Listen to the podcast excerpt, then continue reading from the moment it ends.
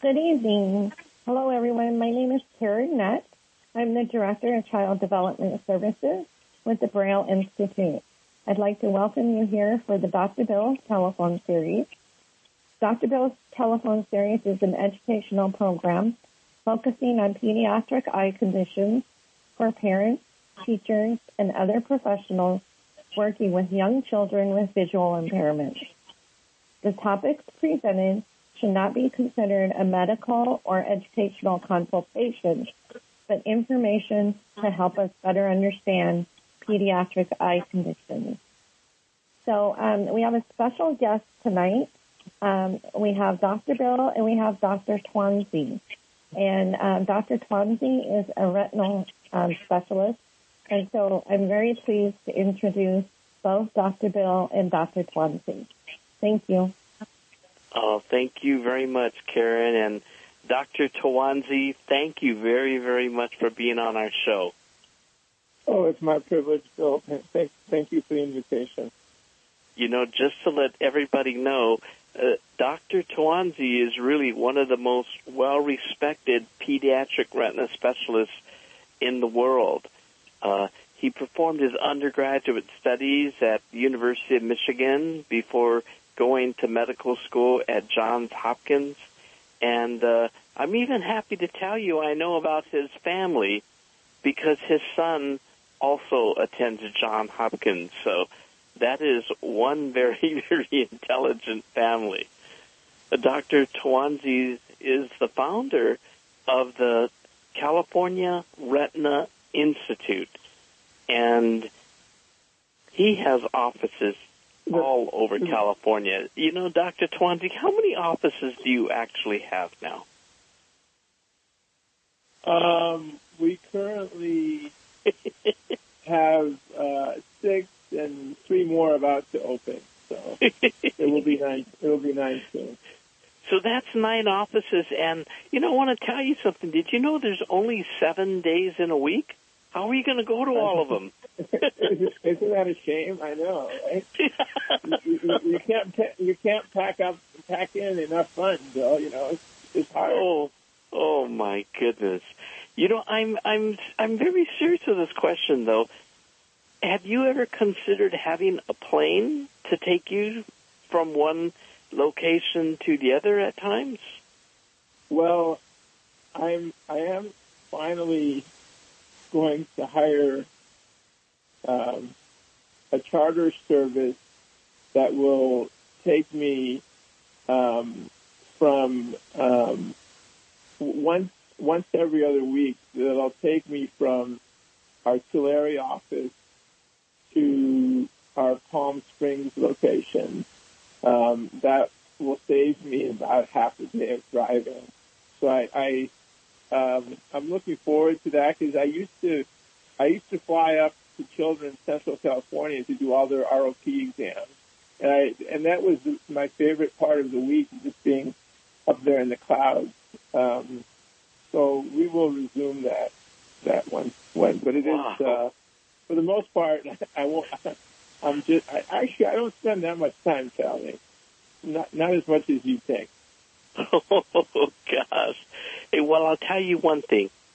There are so many families, there's so many children who are so grateful that you do, that you do work so hard and you cover such a long area because it's not easy for people to get an appointment with the right doctor.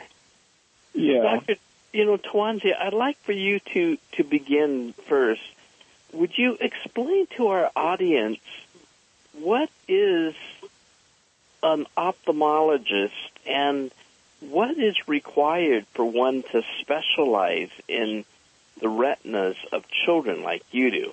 It's not easy. Okay, wow. Okay, so an ophthalmologist is a medical doctor, someone who's gone to medical school. So they are qualified to be a physician and surgeon and who's also, after medical school, done um, a minimum of four years of training to become a general ophthalmologist. that training is uh, specified by the American Board of Ophthalmology and involves rotating through all the specialties within the field and perform seeing a, certain number of patients and uh, performing a certain number of surgeries. Um, and then that qualifies one to be, become a general ophthalmologist, which, you know, so, someone who does comprehensive exams and usually cataracts and eyelid procedures and things like that. Um, and retina specialists are ophthalmologists who want to further um, do a more in-depth study in the retina, and that involves training beyond beyond residency in what's called a fellowship, which is typically two years of extra study, um, usually at an academic center uh, where one focuses on uh, taking care of diseases and surgery of of the retina, and that would qualify uh, the ophthalmologist to do uh, general retina diseases and surgery. Um, and then there are some subspecialties um, within the field of retina, and one of those is pediatric retina. There, there aren't that many pediatric retina. Uh, no, they're not in the, in the, in the world. Um, there are some, some, you know, historically there's been some gurus who have um, sort of focused their work on that, and uh, I, when I finished my general retina, I, I was very interested in diseases like retinopathy, prematurity, and congenital retinal vascular diseases. So I, I designed a fellowship myself to spend an extra 18 months in pediatric retina working with those people like Tetsuo Hirose in Boston and Mike Trese in Detroit. And oh, then, wow, you uh, did? And then, yeah, I did. And then, and then I was recruited by USC and there I started um, the first um, pediatric retina fellowship on the, the west in the western U.S. That's so.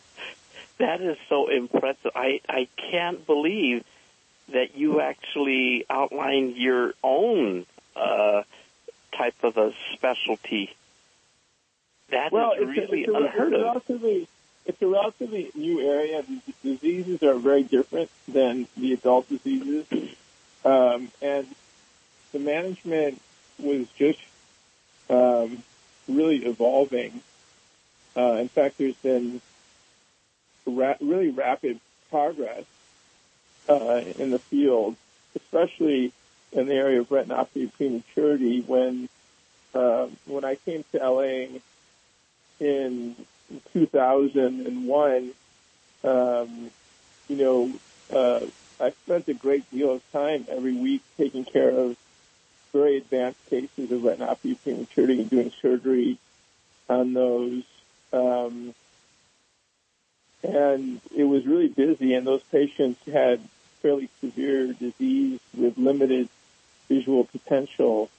Um, subsequently, our techniques have, uh, for screening and early management, have become more refined with uh, you know new protocols that NICU for controlling oxygen saturation and optimizing nutrition for uh, premature neonates, and also uh, early intervention with um, laser uh, with protocols that that evolved through several multi-center uh, randomized national studies, and then uh, more even more recently with intro- introduction of anti-vascular growth factor agents that we can inject in, in babies with with uh, retinopathy of prematurity. Uh, I was involved in a study uh, that was published in uh, December 2011 in the New England Journal of Medicine called the BEAT-ROP study, which, you know, showed a profound uh, difference in outcomes with the use of, of, of Um, and that all, these things have kind of revolutionized the situation. So we're not seeing nearly as many um, kids with, you know, the higher stages of retinopathy, uh, prematurity, like stage four and five, as we used to when I first came here. In fact, it's few and far between nowadays, and, and most of the the kids that I now operate with that that level of disease are ones that come from outside the U.S. for specialty treatment after having had, you know, certain outcomes in their home country. That is really, really great news. I didn't realize it was that major of a difference, but when the most severe cases are cases stage four and stage five, you're saying that today you don't see as many of those kids in the United States. Uh, very rarely. I mean, I can tell you that, um, you know, the, screen, the screening has re- really stepped up. I screened for about 10 hospitals um, throughout Central and uh, Southern California, um, and I haven't seen a case um, of stage four or five uh, in probably ten years out of out of my hospitals. and really? uh, I, um, yeah, and um, I mean it's pretty pretty rare now. Uh, there are there are some kids that have a complicated course um, and there may be some genetic variables. There, there, there are genetic diseases that mimic retinopathy prematurity, like, for example, familial exudative vitreoretinopathy. And so we do see, you know, kids with, we still see occasional kids with a very, you know, devastating um, clinical scenario. But um, the the overall management is is drastically uh, and the success rate is, is drastically different than um, you know 20 years ago. Thank God. Yes. Well, you know, it has been it has actually been about 10 years. I don't know the exact date, but I think it's been about 10 years since I was in practice seeing patients and I do remember having patients with stage four and stage five ROP, but now things are, you know, really different and boy, we have a lot to be thankful uh, to these researchers and doctors such as you who are doing that research. So thank you. Uh, Dr. Tawansy, would you please inform the audience about how the retina develops and also, you know, let them know some people actually don't even know what the retina is or where it is uh, inside the eye and what it does. But okay, so one can think of a of the eye um, as as a camera. So in the front, um, there are two lenses. There's the first lens is the cornea, and the second lens is the crystalline lens, and, and those two structures that, you know, basically serve to focus light. And there's a diaphragm or, or an aperture, which is the, the iris or the pupil that um, also um, constricts or dilates to adjust the light um, coming to the film of the camera. So the light travels through those lenses, through the, the pupil, and then travels across a jelly cavity called the vitreous and onto the film of the camera, which is the retina.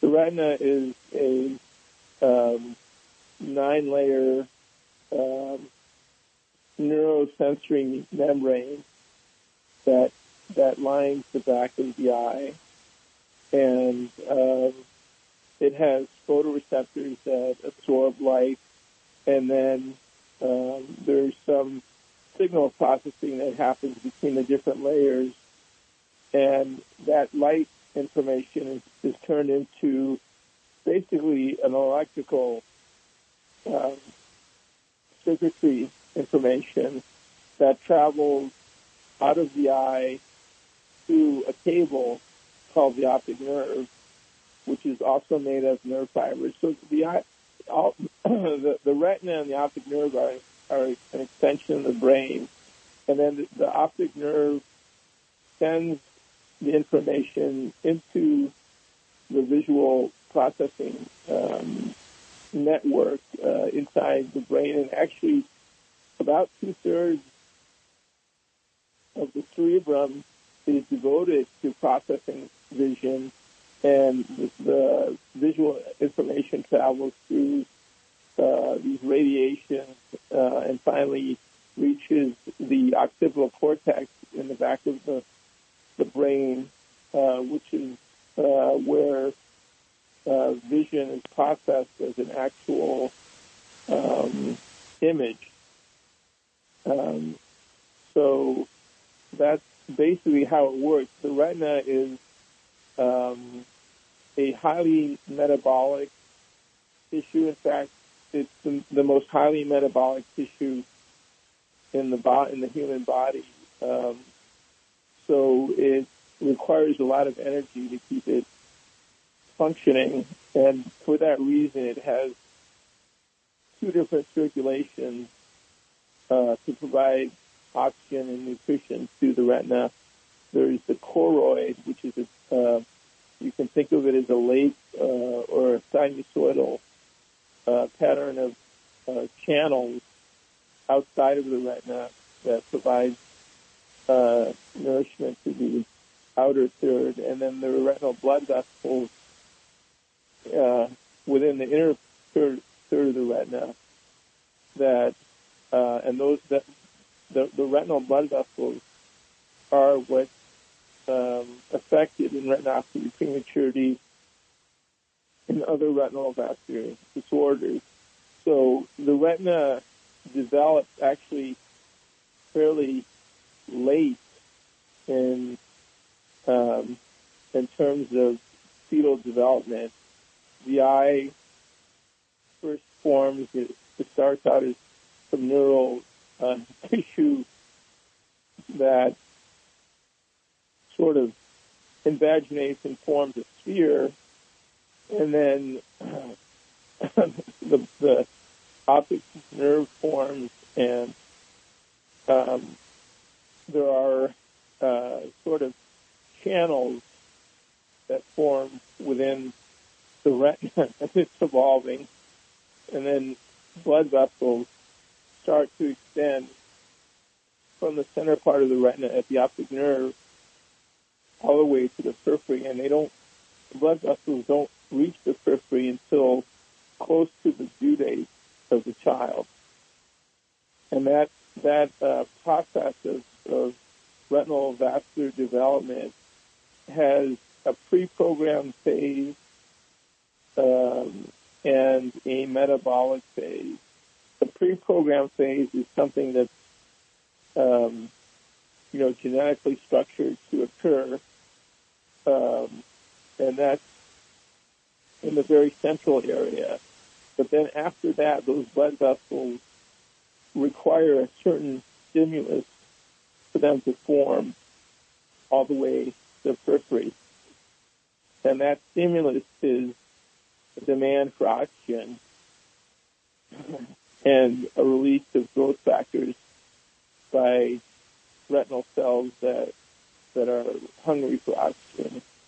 And the the issue in uh, retinopathy prematurity is that um, the the child is born uh, before those retinal blood vessels are fully formed, and they're exposed to higher levels of oxygen than they normally would be inside the womb.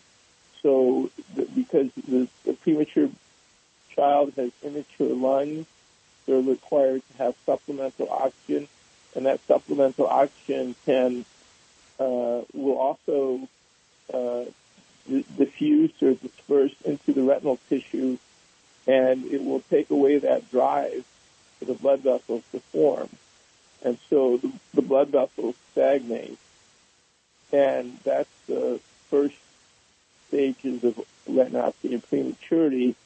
And then what happens subsequent to that is that, you know, those, those vessels stagnate and they basically stop growing. But as the child gets older, uh, there's a surge of metabolic demand in, in retinal tissue that's now becoming more mature that doesn't have circulation within it. And so that retina that has no circulation uh, secretes growth factors, but in a in a very different fashion than the normal growth factors. It's kind of like growth factors out of control, and those super high normal growth factor levels cause an aberrant form of blood vessel formation. Uh, vessels form that are not nutritive. They don't support the retina, but they actually cause havoc within the retina. They grow onto the gel and they bleed and they contract and they um, displace the retina from its normal position and will lead to retinal detachment in the severest cases in a funnel configuration, which really limits visual potential.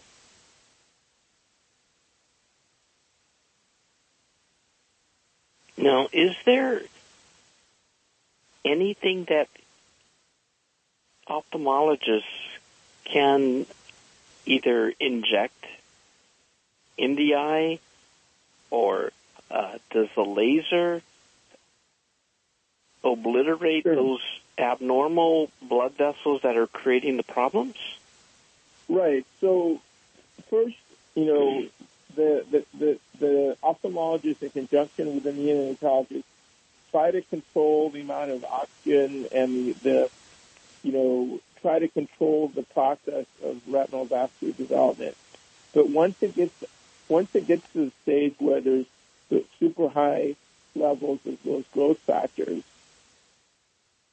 then there are kind of two stage, two mainstays of treatment to suppress those growth factors and get the abnormal blood vessels to shrink away. And one of those treatments, the traditional one, is um, ablation, which usually is with laser or sometimes uh, freezing, where selective spots within the retina are treated with thermal energy. And what that does, it kind of, it's kind of like uh, selectively eliminates parts of the retina so that the oxygen demand is not as high. And usually we try to do this in a fashion where we eliminate, it's kind of like, like, uh, burning trees in order to save the forest. Mm-hmm. Um, that's the analogy we typically think of uh, or, or talk about. And we try to be selective about where we treat to minimize the impact on vision because the, the treatment can affect the visual field if it's too extensive. Uh, it can it can induce other problems like myopia or corneal um, swelling and things like that.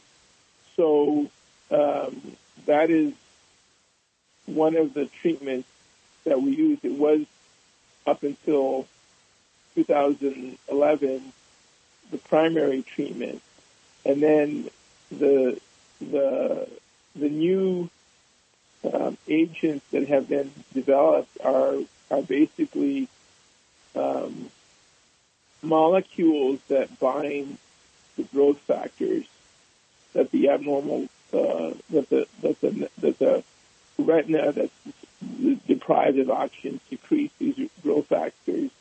We can inject antibodies, um, which are basically uh, proteins that um, bind to certain molecules, and um, the the growth factor is called vascular and endothelial growth factor, and the um, what we inject is called an anti-vascular endothelial growth factor compound.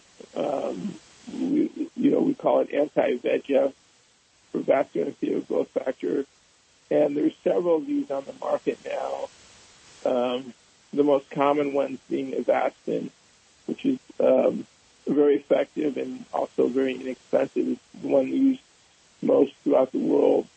Uh, there's another one called Lucentis and another one called Eylea. And there's others that have been developed. It's actually a big business within ophthalmology. It's, um, these drugs were actually first developed for cancer treatment, and then some of them have developed been developed specifically for more common uh, eye diseases that occur in adults, like diabetic retinopathy and age-related macular degeneration. But these agents also are very effective uh, in more rare pediatric retinal disorders. So we've been benefited from the research that has been done in the adults, and now this is very common to inject these drugs into the eye. In fact, the number one eye procedure in the world, it used to be cataract surgery, but now is injection of an anti-VEGF agent to control blood vessels. Wow, that's amazing. I, I didn't know that. That is amazing considering how many people have cataracts. Wow. Now, did you say yeah. that the price of such as Avastin, anti-VEGF, that it is becoming more affordable? And how does Medi-Cal and insurances respond when you make that recommendation? Is it a big hassle for for you to get that approved by the insurance? So, um, it used to be a hassle when we first started to deal with these uh, things. Um, Avastin was originally developed for, for colon cancer, and the company that made, made it, Genentech, also made uh, a cousin drug, Lucentis, for for eye treatment. But the ophthalmologist quickly found out that the, the two drugs work fairly similarly, and that one could get a large bottle of Avastin for the same price as a tiny bottle of Lucentis. And so you could actually get a total of 80 treatments out of one of these Avastin bottles, uh, where you could only get one for the Lucentis. Oh gosh! And bo- bo- both of those were priced around around two thousand dollars. But so if you fractionate the Avastin, it, it, the price goes way down to about twenty dollars per dose, which is affordable. So, um, gosh, that's great. So we we we, we use it quite a bit. Medi-Cal now um, does well you know, standard Medi-Cal recognizes uh, Avastin treatment for uh, retinopathy prematurity, other retinal vascular diseases, um, uh, you know, diabetic retinopathy, macular degeneration, and it's easy to have that reimbursed. We we you know, unfortunately, Medi-Cal is no longer just Medi-Cal anymore. It's now mostly managed Medi-Cal. Some of the some of the HMOs um, hassle us uh, and and give give a hard time for one thing or another. So we do end up giving a lot of of it away free. Uh, but um, I mean, that that doesn't seem to be a limiting factor at this point in time in treating patients. So one of the things that the parents may expect if their child receives the Avastin or Lucentis, mm-hmm. any of these anti-VEGF treatments, it is something that can prevent further damage to the eye, but these children may not have the full amount of peripheral vision. That they may not see things way off to the side if they're handing the child a toy, or if it's a child who's even crawling or walking, they may turn into a corner because they just didn't see it. Is that is that accurate? Well, okay, this is a topic that's um, um, fascinating. Um, when the anti-VEGF is, is injected, um, it's kind of like hell freezes over.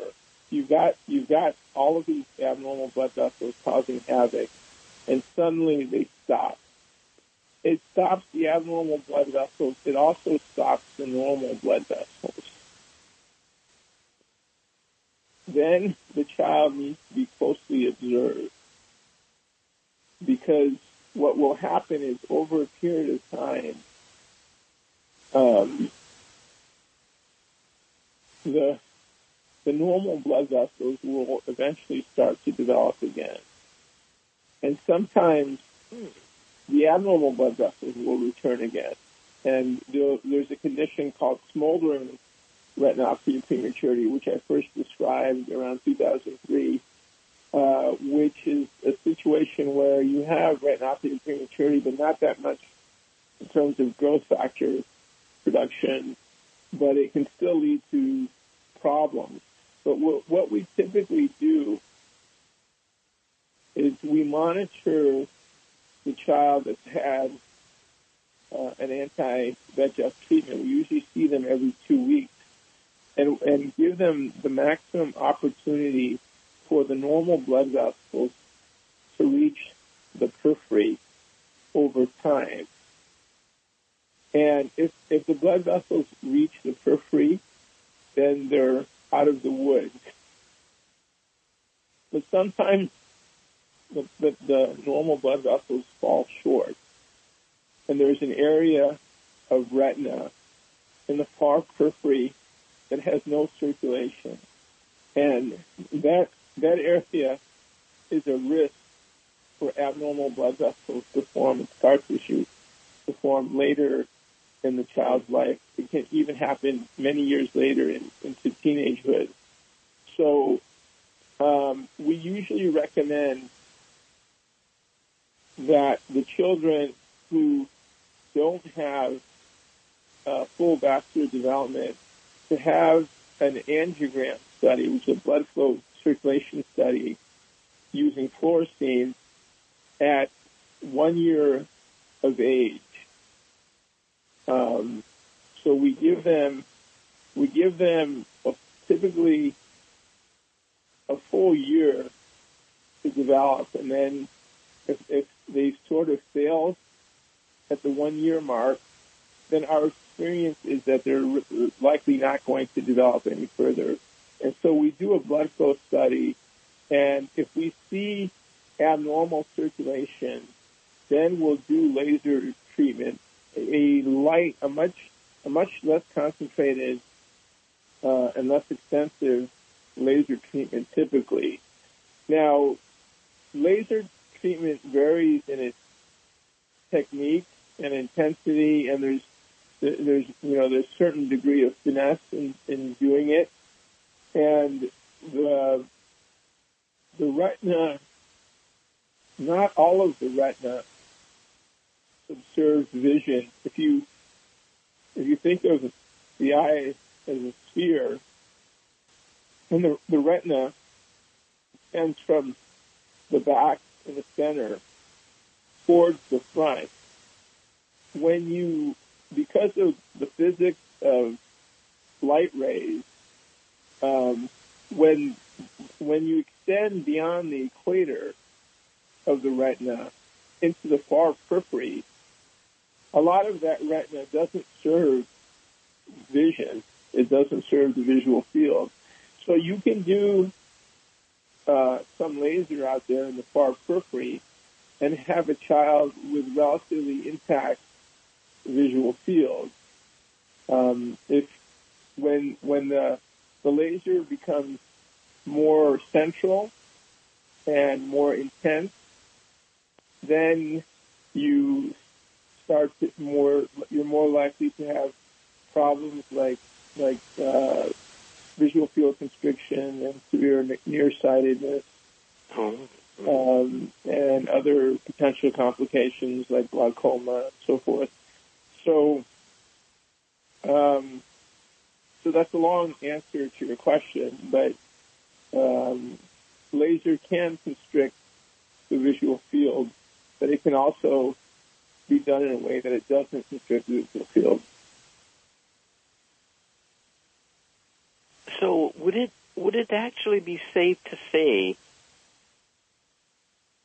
that since 2011, uh, the number of children with ROP who have tunnel vision, you know, very reduced peripheral vision, has significantly reduced?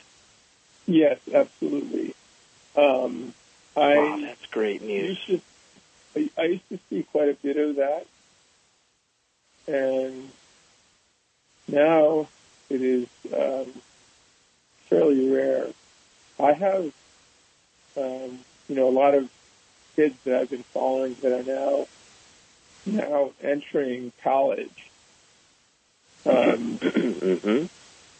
And I'm actually uh, organizing um, a uh, a group for a lot of these kids, and if there's anyone anyone in the audience that's interested in participating in that, if they have someone who's in their uh, teenage years or early 20s with um, severe, um, you know, vision changes uh, related to childhood retinal vascular disease, they can email me or, or call call me on my cell, and we can if they're interested in participating in that group.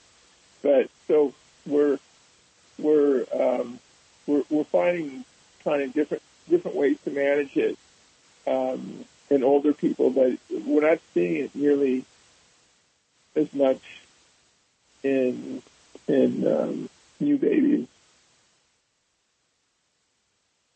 Now, you know, with uh, some of the children with ROP, uh, we we have also seen some children who are totally blind because they have suffered from a complete retinal detachment.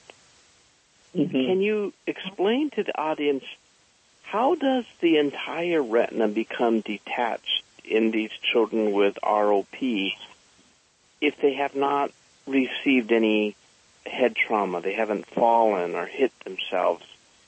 Are there other factors that make them more prone to retinal detachment? Sure. Well, um, in retinopathy of prematurity, um, the retinal detachment is not from a break in the retina, but rather a combination of traction and exudation, which is leakage mm-hmm. from blood vessels. So the abnormal blood vessels that form within the retina, they form circumferentially like a skirt around the outside, usually at the junction between the developed and undeveloped retina dealing with asthma. So um, those blood vessels, um, they they grow onto the retina uh, I'm sorry, onto the retina and extend from the retina onto the gel, the vitreous gel, which which is like a scaffold for, those blood vessels, and they will bleed and contract, and as they bleed and contract, they will pull the retina from its normal location against the choroid, and it will elevate the retina. And so you can have bleeding underneath the retina and within the jelly cavity and inside the retina as well. So this evolved in a process where the retina, instead of being flat, like wallpaper on a, on a drywall, mm-hmm. lining the sphere, this traction will elevate the retina. So it will look like a volcano or a funnel where, where all of the retinal tissue is drawn up from its normal location. It's stretched because the retina at this, this point in, in development is also elastic and it's stretched and distorted and it will um, it will gather right behind the lens and uh, form, you know, basically um, a disorganized mass, wow. which used to be called retrolental fibroplasia, and that's that's what retinopathy prematurity was called when it was first recognized, because the patients would have would present with stage five disease, and right be- behind the crystalline lens, all of the disorganized retina would be sitting there. And it would be a very difficult situation to manage. Um, and so that retina uh, being in that location is not receiving proper nutrition. And um, doesn't have its normal support structure around it. Mm. And so those cells quickly degenerate and the visual outcomes vary, but usually if you have stage five disease, visual acuity could be no light perception, or it could be light perception only, or like perception with projection, or maybe hand movement.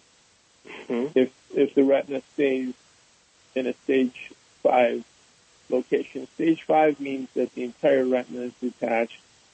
Stage four means that part of the retina is detached, and that's divided into 4A if the peripheral retina is detached only, and 4B if the, the central retina is also involved.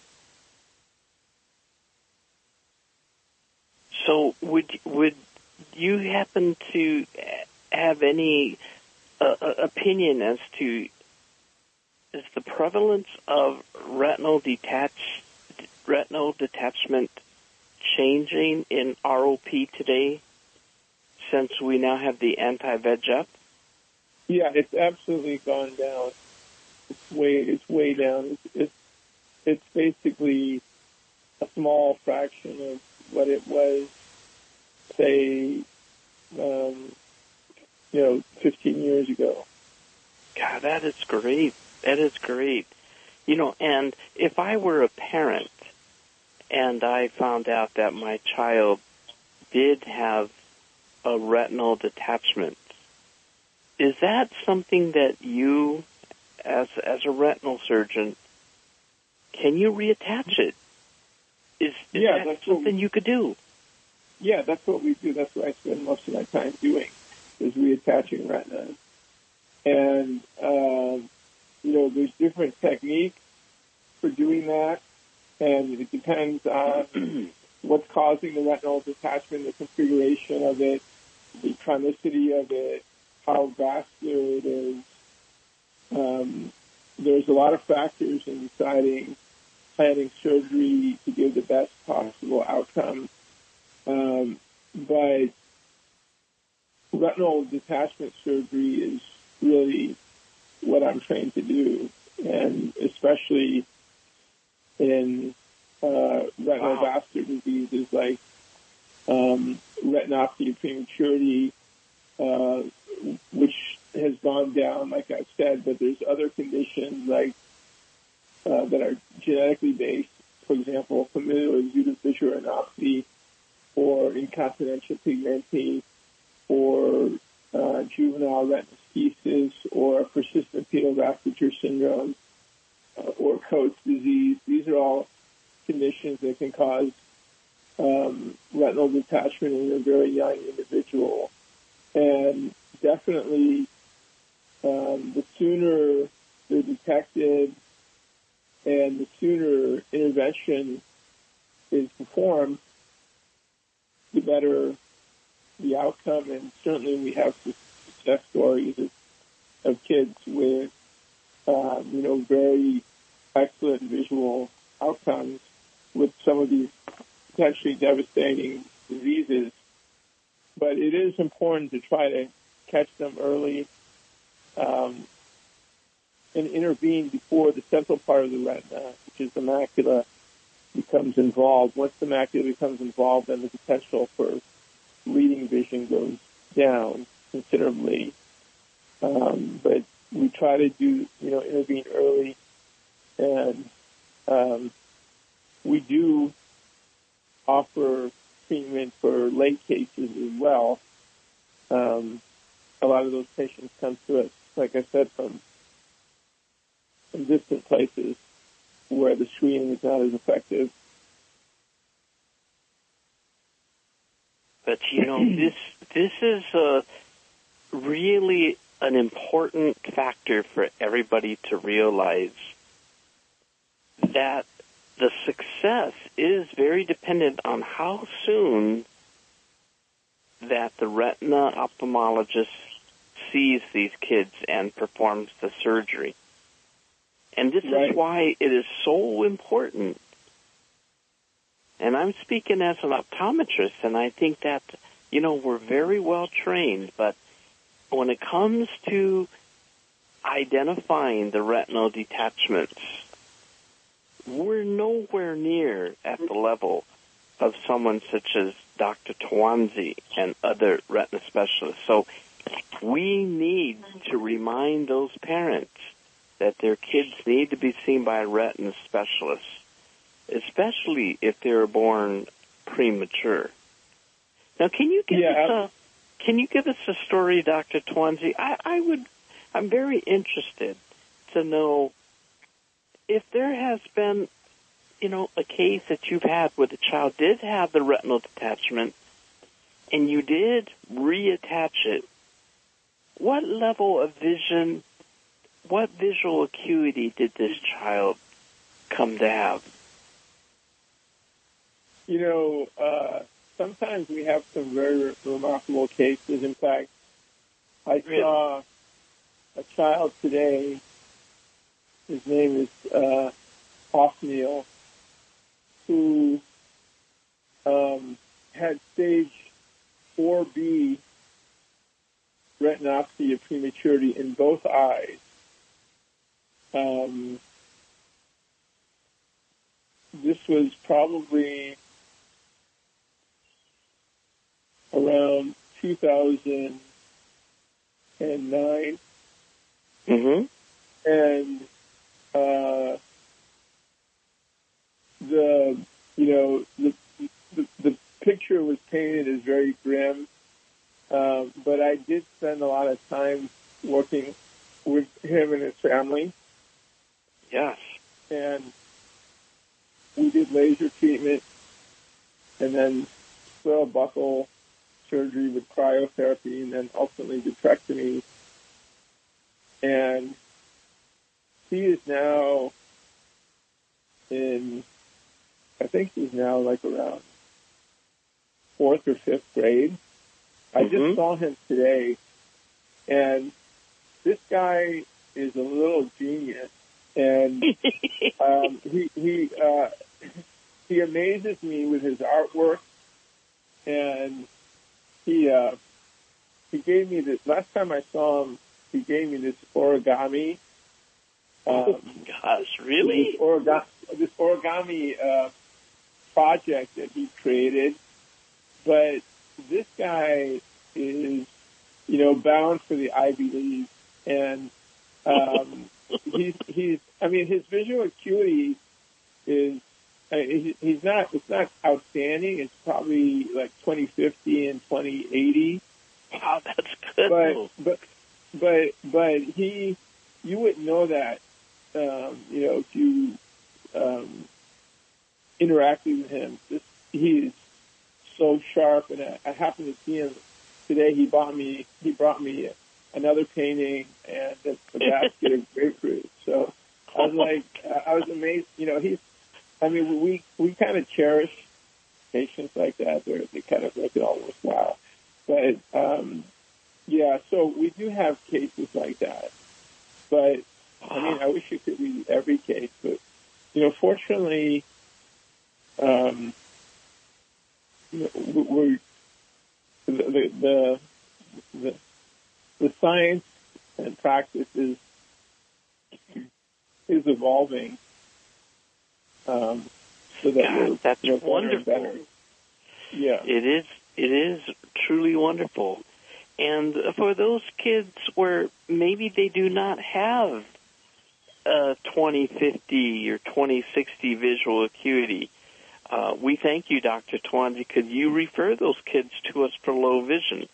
And with low vision aids, we can get these kids to be able to read print and to see what's on the chalkboard and, you know, play their video game. So things are Absolutely. moving. I'm, I'm totally indebted to you for taking care of them because actually, um, that's, that's the most challenging work of all. And so thank God that you uh, are into this field, uh, Bill, and that um, you know we've been able to collaborate on so many patients over the years, and um, it's been rewarding. And there's almost always something that can be done to help a child um, mm-hmm.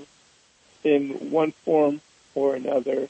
There's so many different options, and it's a matter of uh, maximizing each child's potential. And um, there's an art, art and the science to that, and you, you're definitely the, the world's leader in, in that that realm, still. So, thank you very much. Thank you. That's very yeah. kind of you to say. Thank you. But you know, the reality is, it is this team that we have here on the call tonight, you know, it is Karen and all of her staff there with Patty and Liz and Elizabeth. And we have Dr. Diane Christian who does counseling, you know, for the mm-hmm. parents mm-hmm. and the family and the children. Mm-hmm. I mean, mm-hmm. all of this together because there's so many different things that are needed and as a team, we could provide all of these services to help them, and it's it's really it's really a wonderful thing to go to work. it really is. Yeah. yeah. Well, yeah. Dr. Tawansy, I wanted to ask, do you have a moment or two to take any questions that we might have from any of our audience? Certainly. Okay, thank you very, very much. Um, so if any of you in the audience, if you have any questions for Dr. Tawansy, go ahead and unmute your phone, uh, introduce your, yourself, and go ahead and ask him that question. Good evening, Dr. Tawansy. So I heard you mention you have an office in Palm Springs. Yes. Is that correct? Yeah, we will be uh, within uh, before the end of the year? Because I have a couple families who live in the low desert near Palm Springs, and it right. just so happens um, about six months ago they were diagnosed with COAT. But I have one family who's looking to um, get a second opinion. So I, Mhm. I when you said Palm Springs, I, I got really excited. Yeah. yeah. Um, so I thought, wow, nobody better than to send them to you then. Yes. I, I'd be, I'd be happy to see them. Um, right now, um, we're just um, we're we're joining an office that's already in existence over there. Um, it's actually in Rancho Mirage, um, and I would anticipate um, by the end of the summer that we'll be out there. Um, if they if they want if they want to come to our Pasadena office, we'd be certainly happy to see them right away. Um, and um, you, you can maybe um, send me your text me your information. I will. I'll let you know the day that that office, uh, our first day of clinic will be. I'll let you know. Thank you. Uh, Dr. Tawansy, for uh, Patty's patient there, when you take into consideration Coats disease, is time of the essence for this family? Is it too long Oh. for them to wait for the end of the summer? And it would be, you know, very important that they come to Pasadena now. Oh yeah, with Coats disease, the prognosis is very much dependent on um, how quickly intervention takes place. Uh, because uh, kids with Coats disease, if they're detected early, it's a fairly simple treatment, typically with laser Oh, and they can pretty much have normal vision their entire life. Oh, If wow, they're treated, really? If they're treated early, um, before the retina starts to detach, especially before the central retinal retina detaches, it, Coats disease is typically an evolving clinical syndrome that um, starts with, you know, um, leaking capillaries and telangiectatic vessels, typically in, in the periphery, Mm. and it's that that leakage accumulates over months. Then it will. I mean, it can lead to neovascular glaucoma, vitreous hemorrhage, retinal detachment, and Okay. even to a, a and even to a completely blind, painful eye. Oh, there's gosh. a huge, there's a huge spectrum of Coats disease, from the very mild to the devastating, and um, the most important prognostic factor is what was the condition of the disease when treatment was initiated. Okay. So uh, I would definitely, if I a child with Coats disease, I would not be sitting on. I would be um, aggressively uh, monitoring and intervening um, Uh, to prevent any, you know, complications. Yeah, thank you. That's good news. So, how can Patty communicate with your Pasadena office to get this child in as quickly as possible? Is Okay, there a so Pat- person? Patty, let me give you my cell phone number. It's area code two two three Uh huh. three one three five seven five seven. So Five seven five seven. Yes. Yeah. So the Okay. easiest way to get a patient in um, is to uh, text me, um, you know, the patient's name, information, diagnosis, and um,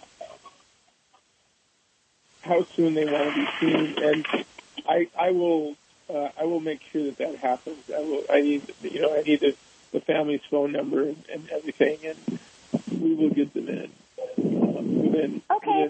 within a few days. So Uh, thank you very much, Cal. Patty, did you get that? So it's three two three three one three five seven five seven. that's Yes. correct.